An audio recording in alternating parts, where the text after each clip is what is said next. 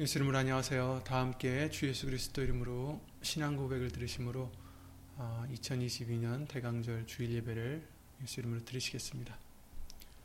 전능하사 천지를 만드신 하나님 아버지를 내가 믿사오며 그 외아들 우리 주 예수 그리스도를 믿사오니 이는 성령으로 잉태하사 동정녀 마리아에게 나시고 본디오 빌라도에게 고난을 받으사 십자가에 못 박혀 죽으시고 장사한 지 사흘 만에 죽은 자 가운데서 다시 살아나시며 하늘에 오르사 전능하신 하나님 우편에 앉아 계시다가 저리로서 산자와 죽은 자를 심판하러 오시리라.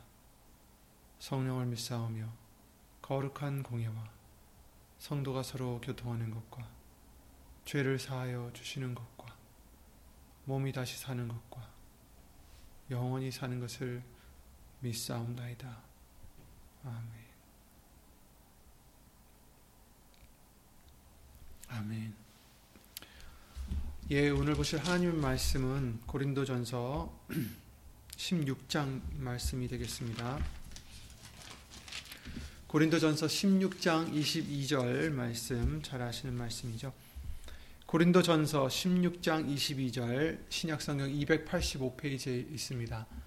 어, 285페이지에 있는 고린도전서 16장 22절 말씀을 다 함께 찾아서 예수 이름으로 읽겠습니다. 고린도전서 16장 22절입니다. 만일 누구든지 주를 사랑하지 아니하거든 저주를 받을지어다. 주께서 임하시느니라. 아멘. 말씀과 예배를 위해서 다 함께 주 예수 그리스도 이름으로 기도를 드리시겠습니다. 예수 이름으로 신전전능하신 하나님, 오늘 같이 또한 아, 복된 주의를 예수 이름으로 허락해 주시고 예수님의 말씀으로 그 임재함으로 또한 우리 각자 심령 심령 속에 은혜를 입혀 주심을 믿사옵고 주 예수 그리스도 이름으로 감사 영광 돌려드립니다.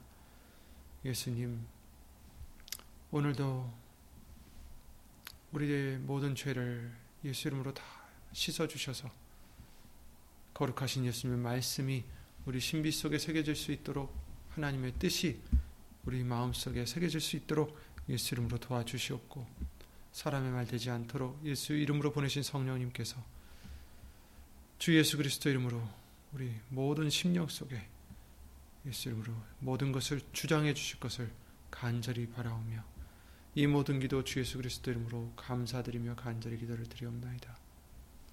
아멘.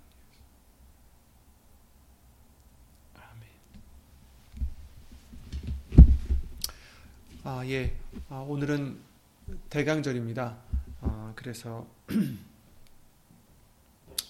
아, 예수님을 기다리는 절기죠. 그래서 기다릴 때 강림할 강 그래서 아, 예수님의 강림을 기다린다 해서 대강절이라고 하는데요. 아, 예수님께서는 이미 말씀으로 계셨고 또 2000년 전에 또 그 말씀이 육신이 되어서 오셨다라고 요한복음 1장 말씀을 통해서 아, 알려주셨죠. 그리고 지금도 예수님 성령님을 통해서 예수님께서 어, 너희를 떠나지 아니한다라고 약속을 해주셨으므로 보혜사 성령님께서 어, 또 이, 어, 지금 오셔서 어, 우리를 인도해 주시고 말씀 속으로 인도해 주신다라고 약속을 해 주셨습니다. 근데 이제 앞으로 또 이제 다시 오실 예수님을 이제 기다리는 어, 처음에는 2000년 전에는 메시아로 오실 그 예수님을 기다렸던 것을 그래서 예수님이 오셨음을 아기 예수로 오셨음을 어, 기념하는 절기라면은 이제는 또 어, 그것도 우리가 기념하지만 그보다 더 중요한 것은 이제 앞으로 오실 예수님을 기다리는 것.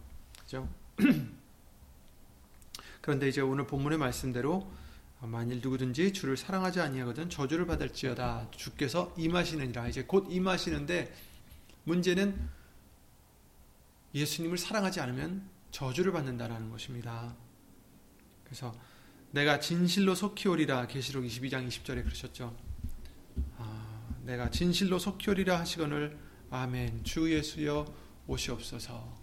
아멘. 그런데 예수님을 우리는 사랑하고 준비를 해야 된다라고 알려주시는 것입니다. 우리는 이제 예수님께서 우리에게 임하시기를 간절히 사모하고 기다리고 있습니다. 그런데 오늘 본문의 말씀을 주의해서 본다면 예수님 그냥 오시는 것을 기다릴 것으로 끝나는 게 아니라 예수님을 사랑해야 된다. 이렇게 말씀해 주시고 계시죠. 예수님을 사랑하는 마음이 준비되어 있지 않으면서 예수님이 임하시기를 바란다면 막상 예수님께서 임하실 때는 저주가 있을 수 있다라는 것을 오늘 본문의 말씀을 통해서 알려주시는 것입니다. 심판이 있다라는 거죠.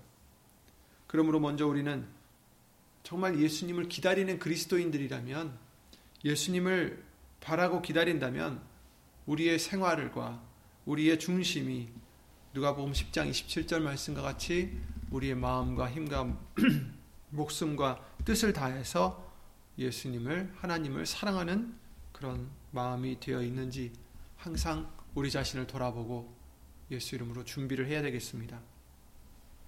누가복음 10장에 그러셨죠. 내가 무엇을 하여야 영생을 얻으리까 하고 어떤 율법사가 예수님께 시험함, 어, 시험하는 어, 이유로서 이제 예수님께 물었을 때 예수님께서 율법에 무엇이라 기, 록되었으며 네가 어떻게 읽느냐 대답하여 그러되 내 마음과 다, 내 마음을 다하여 목숨을 다하며 힘을 다하며 뜻을 다하여 주 너의 하나님을 사랑하고 또한 내 이웃을 내 몸과 같이 사랑하라 하였나이다. 예수께서 이르시되 네 대답이 옳도다. 이를 행하라. 그러면 살리라. 이렇게 말씀을 하셨습니다. 그러니까 이를 행하라. 무엇을 행하라 하십니까? 말씀을 행하라. 그것이 무엇입니까? 하나님을 사랑하고 또 이웃을 내 몸과 같이 사랑하라. 그래서 그 말씀 이 여기서 이 누가복음 10장에 나와 있는 이 어, 율법사에게 가르쳐 주신 이 말씀이 바로 요한일서 3장에도 우리에게도 항상 알려 주시는 그 말씀에도 나와 있죠. 바로 새 계명을 주셨다라는 말씀인데 사실은 어, 이것이 새 계명이 아닙니다. 어, 이미 있었던 계명이죠. 그죠? 그런데 여기서 이제 요한일서 3장 23절 말씀을 통해서 그의 계명은 이것이니 곧 그 아들 예수 그리스도의 이름을 믿고 그가 우리에게 주신 계명대로 서로 사랑할 것이니라 이렇게 말씀해 주셨어요.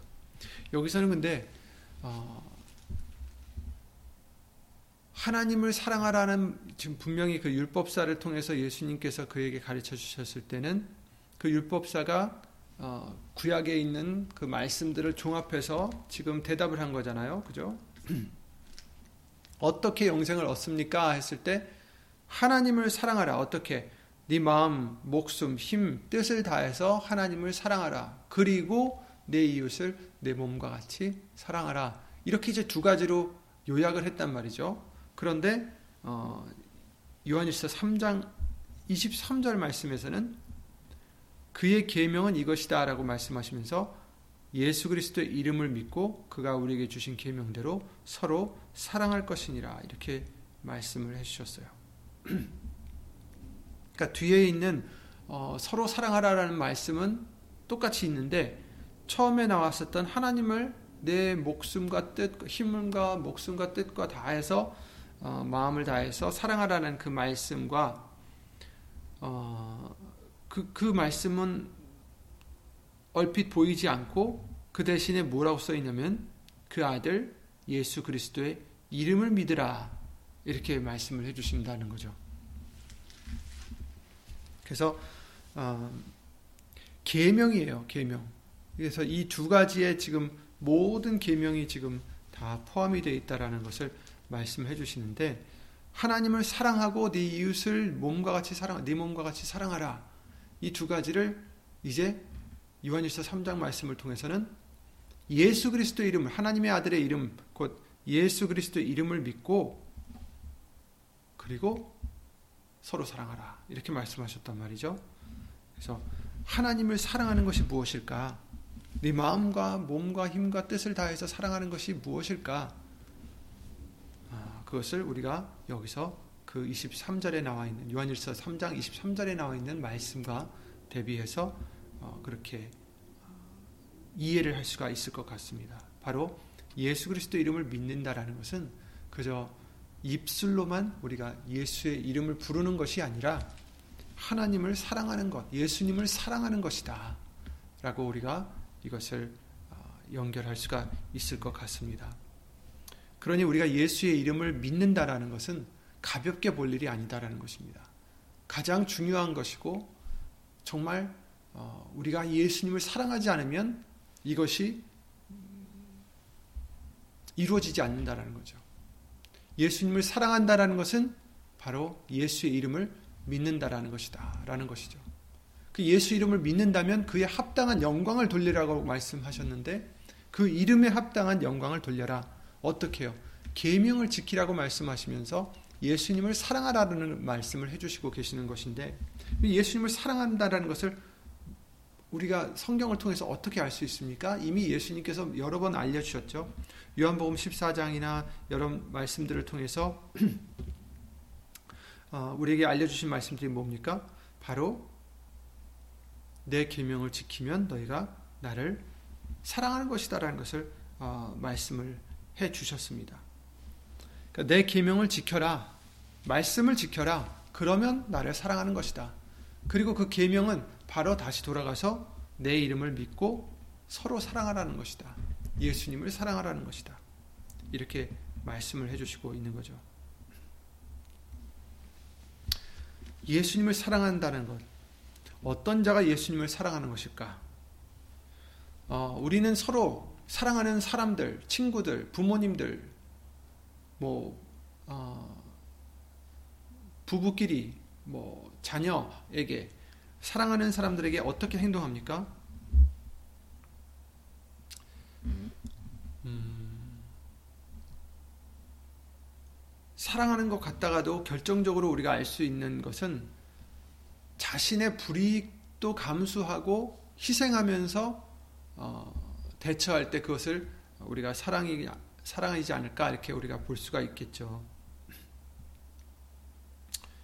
그만큼 사랑은 자신의 어떤 유익을 쫓기보다는 그 사랑하는 사람의 어, 유익을 위해서 희생할 때가 있다라는 것을 우리가 볼 수가 있습니다. 그래서 고린도전서 13장 5절 어, 7절 말씀을 통해서 사랑은 이런 것이다라고 말씀해 주실 때 사랑은 자기 유익을 굳지 않는다. 이렇게 말씀하셨죠. 자기 유익을 위해서 구하는 것이 아니다. 사랑은 상대방 그 사랑의 그 상대를 위해서 그 상대의 유익을 위하여 어, 우리가 내 어떻게 보면 희생을 할 때 희생까지도 할 때에 그것이 바로 사랑이다라는 것을 말씀해 주셨어요. 모든 것을 참으며 모든 것을 믿으며 모든 것을 바라고 견딘다라고 말씀을 해 주셨어요. 그래서 예수님을 만났던 사람들을 우리가 잠시 잠깐 본다면 마태복음 19장 말씀에 어, 이렇게 18장이나 누가복음 18장이나 마태복음 19장에 나오는 말씀이죠. 내가 무슨 선한 일을 행하여야 영생을 얻으리까? 내가 무슨 선한 일을 하여 영생을 얻으리까라고 부자 청년이 예수님을 찾아와서 묻습니다. 그랬을 때 네가 생명에 들어가려면 계명들을 지키라 이렇게 말씀하셨고요. 어떤 계명입니까? 이렇게 말씀하셨을 때 예수님께서 살인하지 말아라, 간음하지 말라, 도적질 좀 하지 말라, 거짓 증거하지 말라, 부모를 공경하라, 내 이웃을 내 몸과 같이 사랑하라. 그랬을 때 그 청년이 가로되 이 모든 것을 내가 지키었사오니 아직도 무엇이 부족하니까 예수께서 가라사대 네가 온전하고자 할지인데 가서 네 소유를 팔아 가난한 자들을 주라. 그리하면 하늘에서 보화가 내게 있으리라. 그리고 와서 나를 쫓으라. 하시니 그 청년이 재물이 많으므로 그 이, 이 말씀을 듣고 근심하며 가니라. 이렇게 말씀하셨죠. 자신이 하나님을 사랑하고 하나님의 법을 다 지키고 선하게 산다라고 생각했던 부자 청년이 있었습니다.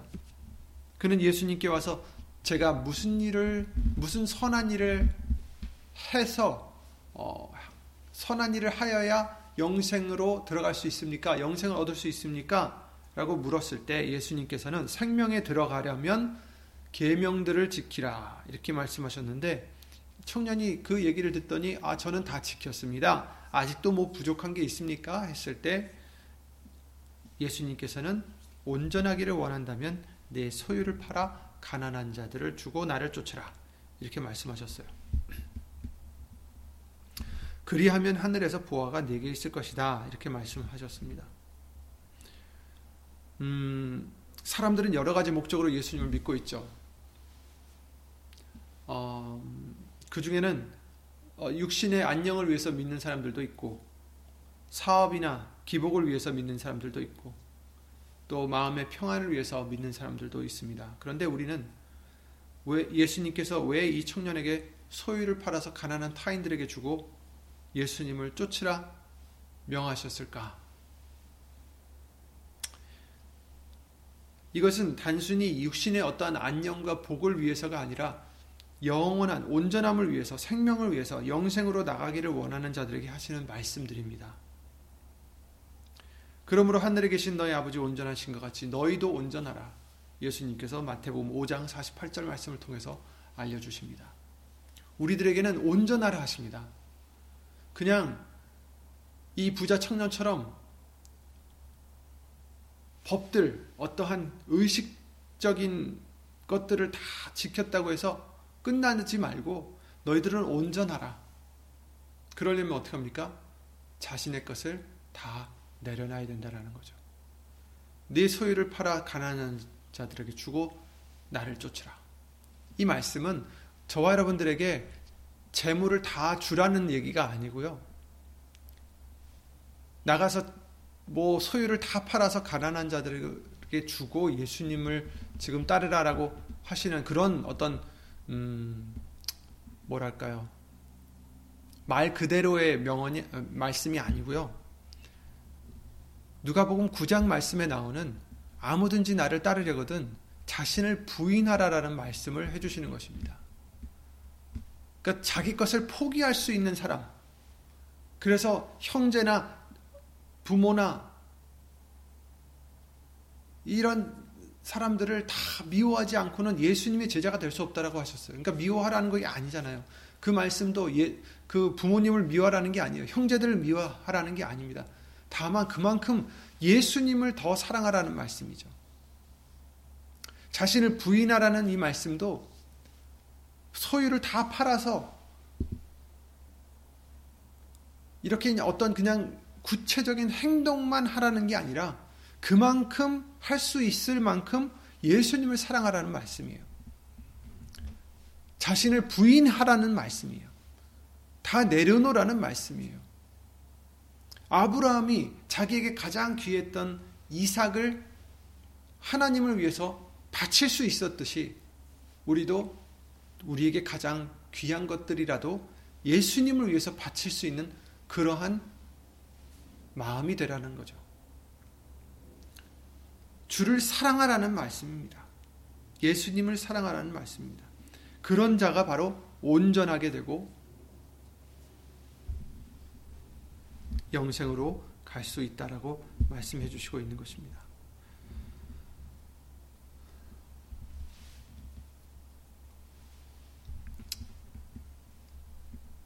영생의 목적, 예수님과 같이 온전함을 입기를 목적으로 오는 자라면 이같이 해야 된다는 것입니다. 아무든지 나를 따르려거든 자신을 부인해라. 그 날마다 제 십자가를 지고 나를 따르라. 그렇지 않으면 예수님을 따를 수가 없다. 이런 말씀들을 해주셨죠. 그 예수님을 따르고자 하는 우리라면 자신을 부인하지 않으면 안 된다. 그래서 예수의 이름으로 하는 것도 우리의 이름을 다 부인하고 우리의 명성을 우리의 자존심을 우리의 유익을 다 내려놓고 예수님의 이름을 위해서 예수님의 영광을 위해서 살아가는 그런 자가 바로 예수의 이름을 부르는 자고 예수의 이름을 믿는 자고 예수의 이름을 믿는 자가 바로 계명을 요한일서 3장 23절 말씀과 같이 행하는 자라는 것을 알려 주시는 것입니다. 무엇을 위해서 예수님께 왔을까? 그때 당시에도 많은 사람들이, 많은 군중들이 예수님을 따른 적이 있었죠. 그랬을 때 예수님께서 요한복음 6장 26절에 그러셨습니다. 너희가 나를 찾는 까닭은 너희가 나를 찾는 것은 표적을 본 까닭이요. 그러니까 안 하셨어요. 표적을 본 까닭이 아니요. 떡을 먹고 배부른 까닭이로다. 이렇게 말씀하셨어요. 그러니까 여기서는 무슨 말씀이냐면 어떤 영적인 것을 위해 온 게 아니라 육적인 것을 위해 온 사람들을 아, 지금 말씀해 주시고 있는 것입니다. 육신의 생활을 위해서 예수님께 나왔다면 예수님께는 그 원하는 것을 만족함을 받을 수 없을 것입니다. 왜냐하면 예수님은 우리 육신의 생활을 오신 것이 아니기 때문입니다. 살리는 것은 영이니 육은 무익하니라라고 요한복음 6장 23절에 그러셨죠. 예수님께서 우리에게 오시고 우리에게 나를 따르라 하신 그 목적은 육을 위해서가 아니라 영을 위해서고 영원하고 완전하고 영원한 생명을 위해서입니다. 그러므로 우리는 이제 어떤 육신의 안위나 어떤 복을 위해서 예수님 믿는 것이 아니라 영생을 위해서 예수님을 믿고 따르는 우리가 되어야 됩니다. 이 청년은 목적이 무엇이었을까요? 자기에게 많은 재물이 있었음이 그에게 어떻게 보면 짐이 됐던 거죠. 걸림돌이 됐습니다. 그래서 예수님을 따르지 못했습니다. 근심하며 갔다라고 말씀합니다. 떠났어요. 예수님을 떠났습니다. 그 청년이 재물이 많으므로 이 말씀을 듣고 근심하며 가니라. 그 부자 청년은 자기가 갖고 있는 재물을 선택해서 갔습니다. 선택입니다. 포기하지 못했던 것입니다. 예수님을 선택하느냐, 그래서 영생을 선택하느냐, 아니면 육신의 것을 선택하느냐. 이 사람은 영생을 원했던 사람이에요. 그래서 예수님께 와서 영생을 어떻게 얻을 수 있습니까? 해서 왔던 사람인데도 불구하고 그 자기가 갖고 있었던 재물, 그것을 포기하지 못해서 자신 속으로는 어떻게 생각했을지 모르겠어요. 여긴 써 있지 않지만 근심했다고 했어요. 근심, 뭘 근심했을까? 뭘 근심하면서 갔을까? 만약에 그냥 영생에 대한 욕심이 아예 없었더라면 뭐 자기는 갖고 있는 재물 갖고 룰루랄라 하고 떠났겠죠. 그러나 그게 아니었죠. 근심하며 떠났습니다. 근심하며 갔어요. 그러니까 영생은 얻고 싶긴 한데 이 재물은 포기 못 하겠고 그래도 내가 아까 말씀하신 뭐 부모를 공경하라, 뭐를 하지 마라, 뭘 해라 이런 율법을 그나마 나는 잘 지켰다고 생각했으니 그 정도면 내가 그래도 가지 않을까? 영생을 얻을 수 있지 않을까? 눈 가리고 약간 아웅이죠. 지가 아니 죄송합니다. 자기가 분명히 이렇게 물어봤잖아요. 무엇이 부족합니까? 내가 이걸 모든 것을 행했으니 무엇이 또 부족합니까?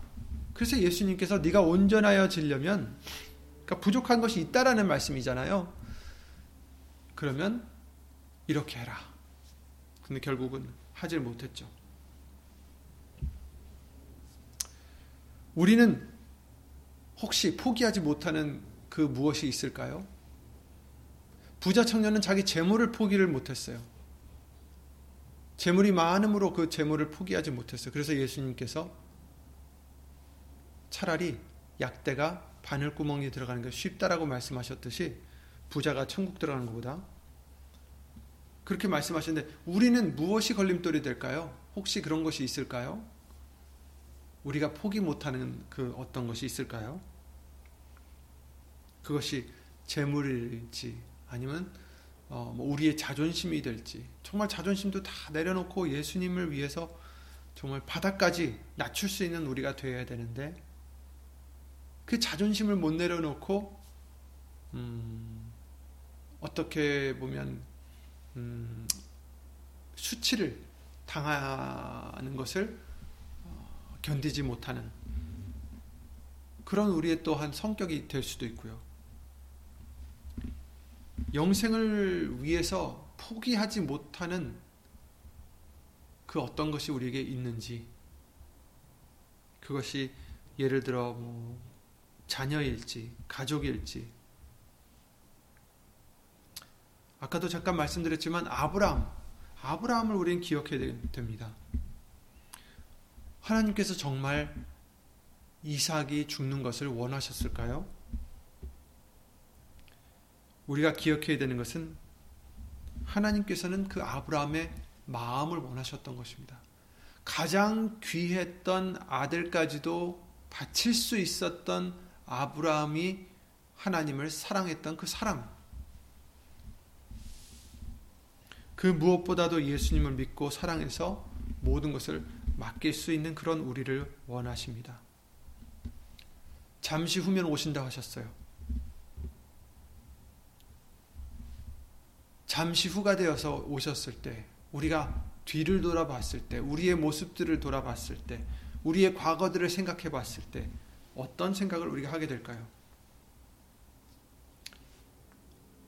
돌아보면 하, 정말 그때 나한테 그렇게 중요하게 느껴졌던 그것들이 예를 들어 뭐 재물이 되었든 자존심이 되었든 뭐 어떤 것이 되었든 내가 포기하지 못했던 그것들 왜 부질없는 그런 것들을 위해서 내가 왜 그렇게 집착했을까?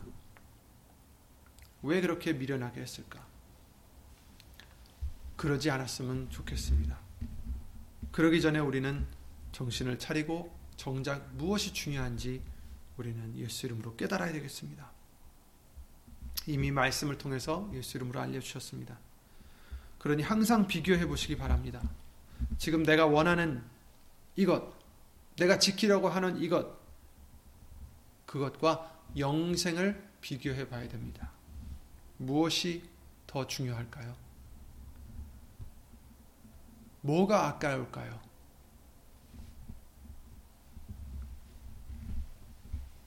로마서 8장에 생각건대 현재의 고난은 장차 우리에게 나타날 영광과 좋게 비교할 수 없도다 이렇게 말씀하셨죠.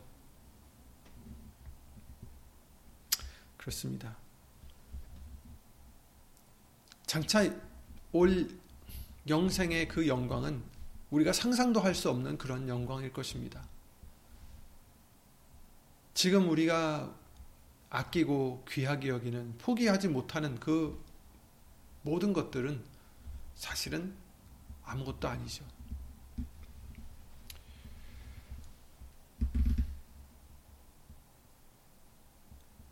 우리가 잘 나갈 때는 모든 일이 잘 돌아갈 때는 풍요로울 때는 주위에 친구들이 많은 것 같습니다. 그런데 어려워지고 빈곤할 때 사람이 많이 사라지는 것을 우리가 경험할 때가 있죠.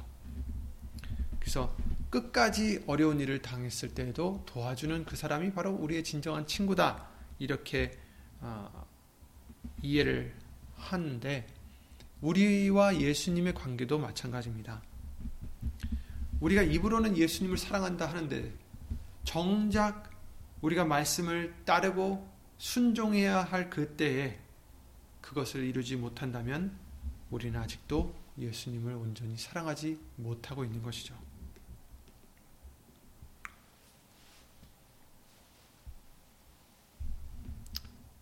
정작 희생해야 될 때,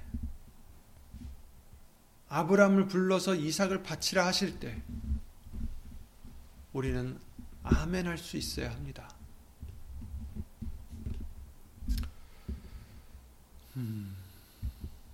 예수님을 사랑하는 것, 예수님을 사랑한다는 것이 무엇일까요? 말씀을 순종하는 것이다 하셨어요. 계명을 지키는 것이다 하셨습니다. 예수의 이름을 믿는 것이다 하셨습니다. 그런데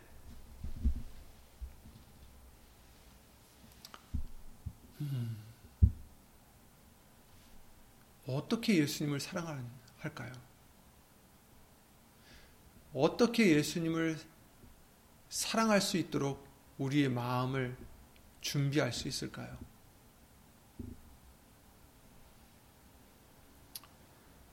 음, 누가복음 7장 말씀에 나오는 한 여인을 보고자 합니다. 누가 보면 7장 말씀에 잘 아시는 그 장면이죠.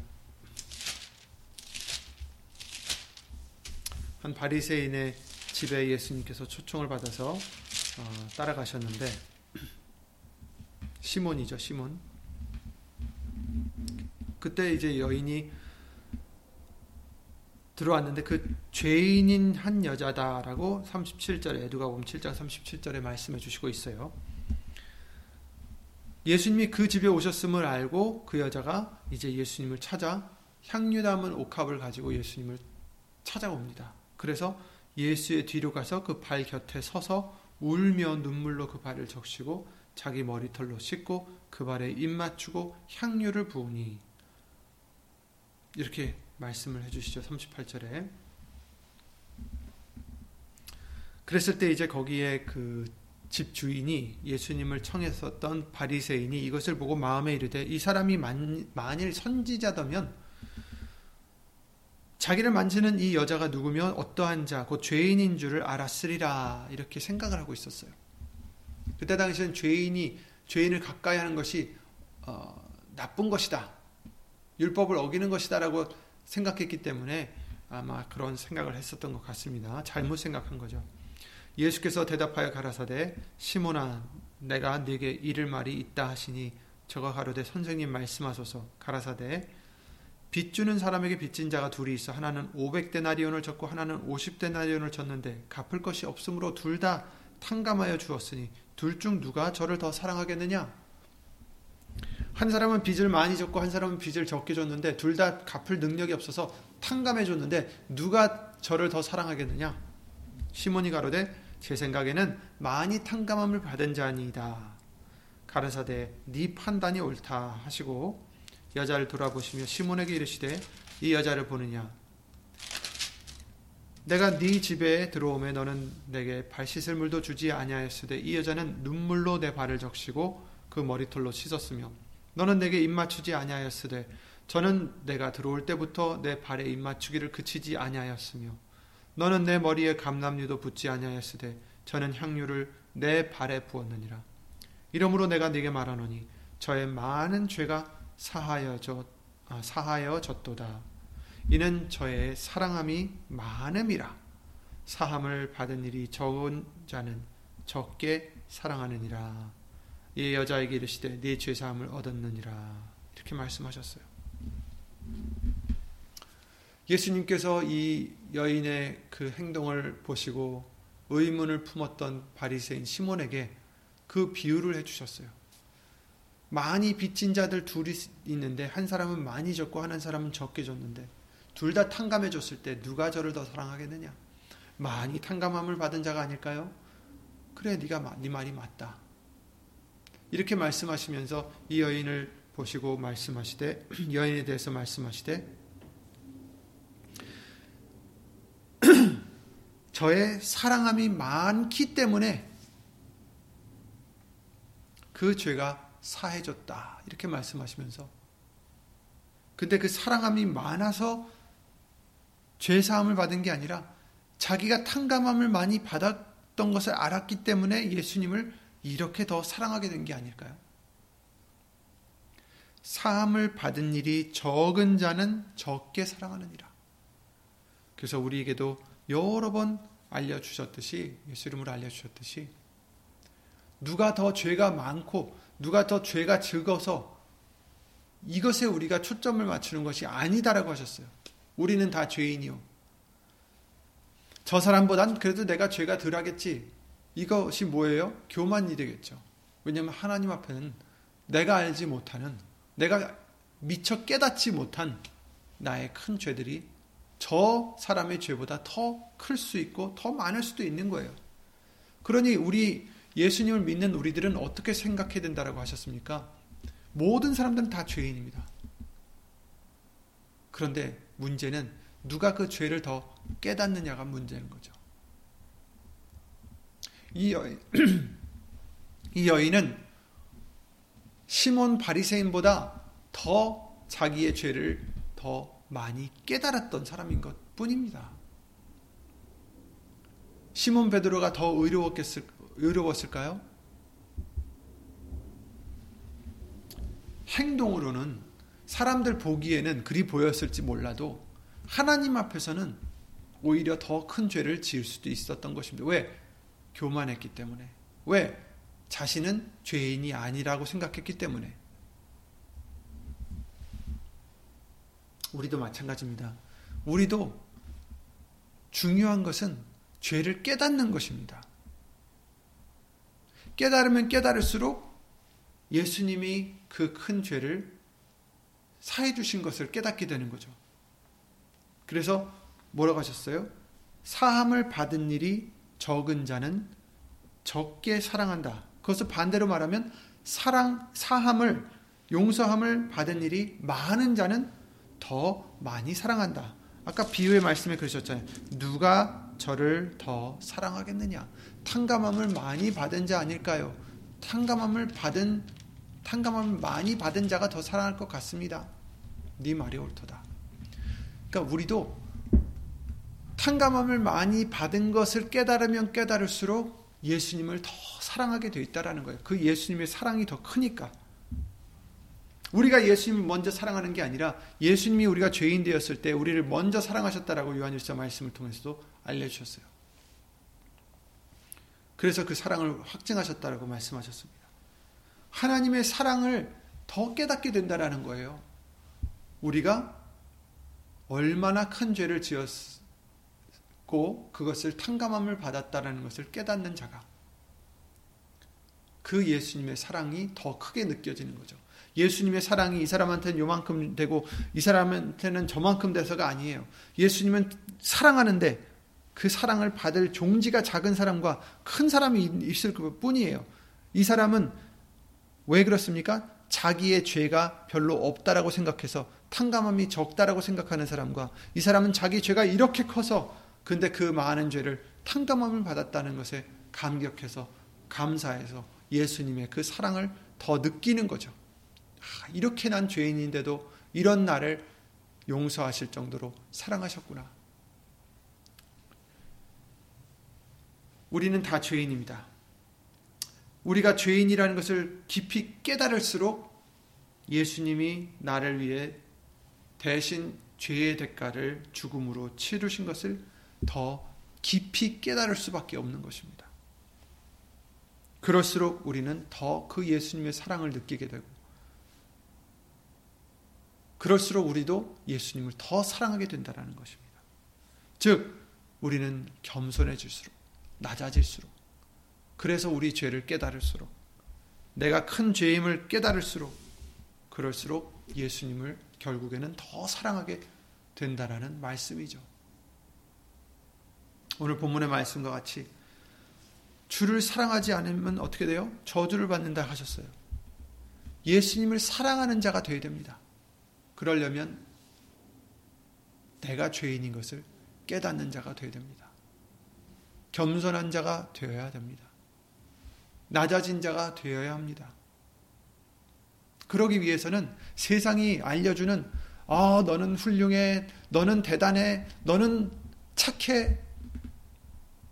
이런 칭찬만 들으려고 하는 우리가 아니라 우리는 말씀으로 돌아와서 내 자신을 깨달을 수 있는 우리가 되어야 된다는 것을 성경은 말씀해 주시고 계십니다. 말씀에 비춰보고 내가 얼마나 큰 죄인인지 깨닫는 우리가 될수록 그 죄를 그 모든 죄를 사해 주신 예수님의 사랑을 더 깨닫게 되고 그리고 예수님을 더 사랑할 수 있게 된다는 것입니다. 좋은 말을 하지 말라는 것도 아니고 좋은 말을 듣지 말라라는 게 아니라 우리는 그런 칭찬에 귀, 기울이, 보다는 우리는 예수님의 칭찬에 귀 기울이시고 예수님께서 지적해 주시는 우리의 죄를 우리의 나약함을 항상 파악해서 그것을 기도로 예수 이름으로 강구를 드리고 감사함으로 강구를 드려서 이것을 용서해 달라고 이것을 없애 달라고 이것을 채워 달라고 부족한 것을 채워 달라고 우린 이렇게 예수님께 다가가는 그래서 예수님께 의지하는 그래서 예수님이 우리의 선이 되시는 예수님이 우리의 착함이 되시는 예수님이 우리의 온전함이 되시는 그런 우리의 아, 믿음이 되어야 되겠습니다.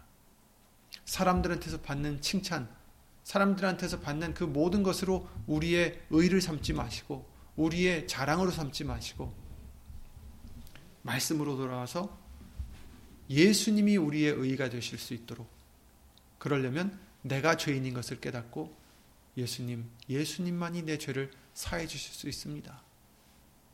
예수님 붙잡고 매달리는 이 여인처럼 우리도 이처럼 예수님을 붙잡고 매달려야 되겠습니다. 죄인이 내가 죄인이다라는 것을 깨달을수록 우리는 더그 예수님의 사랑을 더 음, 알게 되고 또 그것에 감사하여 예수님을 더 사랑하는 우리가 될 수 있을 것 같습니다. 그러니 오늘 본문의 말씀과 같이 주를 사랑하는 자가 되어서 저주를 받는 게 아니라 복을 받는 저와 여러분들 되시기를 예수 이름으로 기도를 드립니다. 주께서 임하시느니라. 아멘. 이제 곧 오실 예수님. 아, 언제 오실지 모르지만 음, 지금도 성령으로 임하시고 계시지만 이제 다시 영광의 왕으로 다시 오실 예수님을 기다리는 우리들로서 예수님을 더 사랑할 수 있도록 우리도 더 우리 자신을 낮추고 어, 또 모든 것을 내려놓고 희생할 수 있고 부인할 수 있는 우리의 믿음으로 예수님만으로 우리의 보배를 삼는 우리들의 믿음이 되셔서 그런 마음으로 그런 준비로 예수님을 기다리는 어, 저와 여러분들이 되셔서 주 예수 그리스도 이름으로 예수님을 기쁨으로 맞이할 수 있는 우리 모두가 되시기를 예수님으로 기도를 드립니다. 주 예수 그리스도 이름으로 기도드리고 주기도문, 주기도문으로 마치겠습니다. 예수 이름으로 신 전지전능하신 하나님 죄 많은 우리들을 어찌하여 불러주시고 미련한 우리들을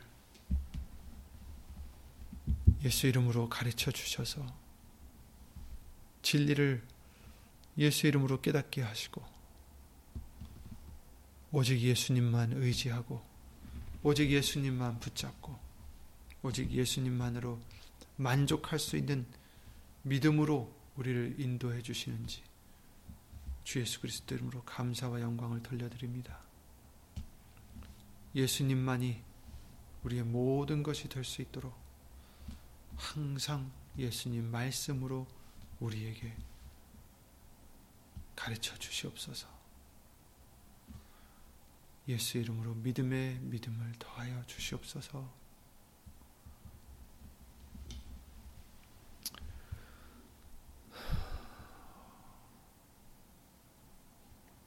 이 세상이 어떻게 돌아가든지 풍요롭든지 절망적이든지 그것에 좌지우지되는 우리가 아니라 오직 변치 않으시는 예수님 말씀 안에서 예수 이름으로 평강을 유지하고 예수님만 바라보고 예수님만 사랑하는 우리 모든 심령이 될 수 있도록 예수 이름으로 복을 내려 주시옵소서.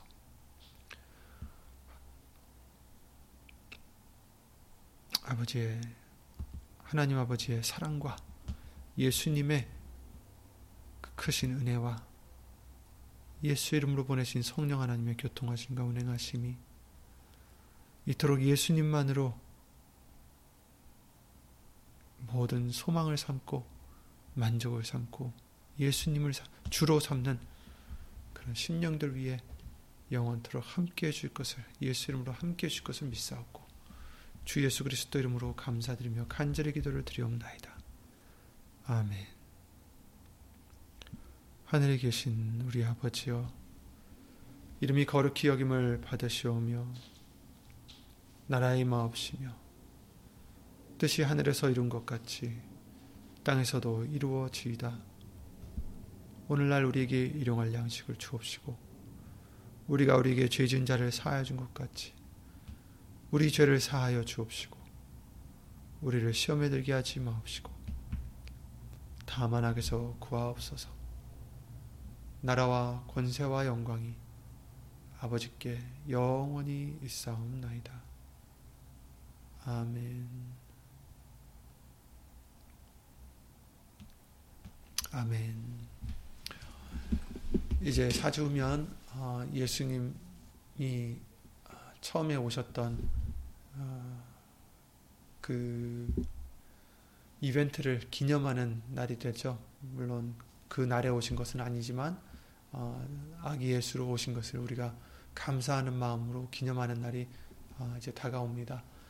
어, 그 이스라엘 백성들이 수천 년 동안 그 메시아를 기다렸던 것과 같이 이제 우리는 또한 예수님이 다시 오심을 또 기다리고 살고 있습니다.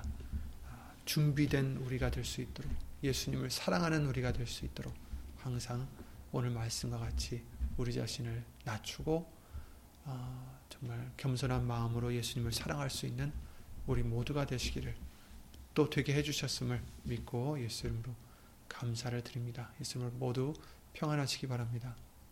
안녕히 계세요.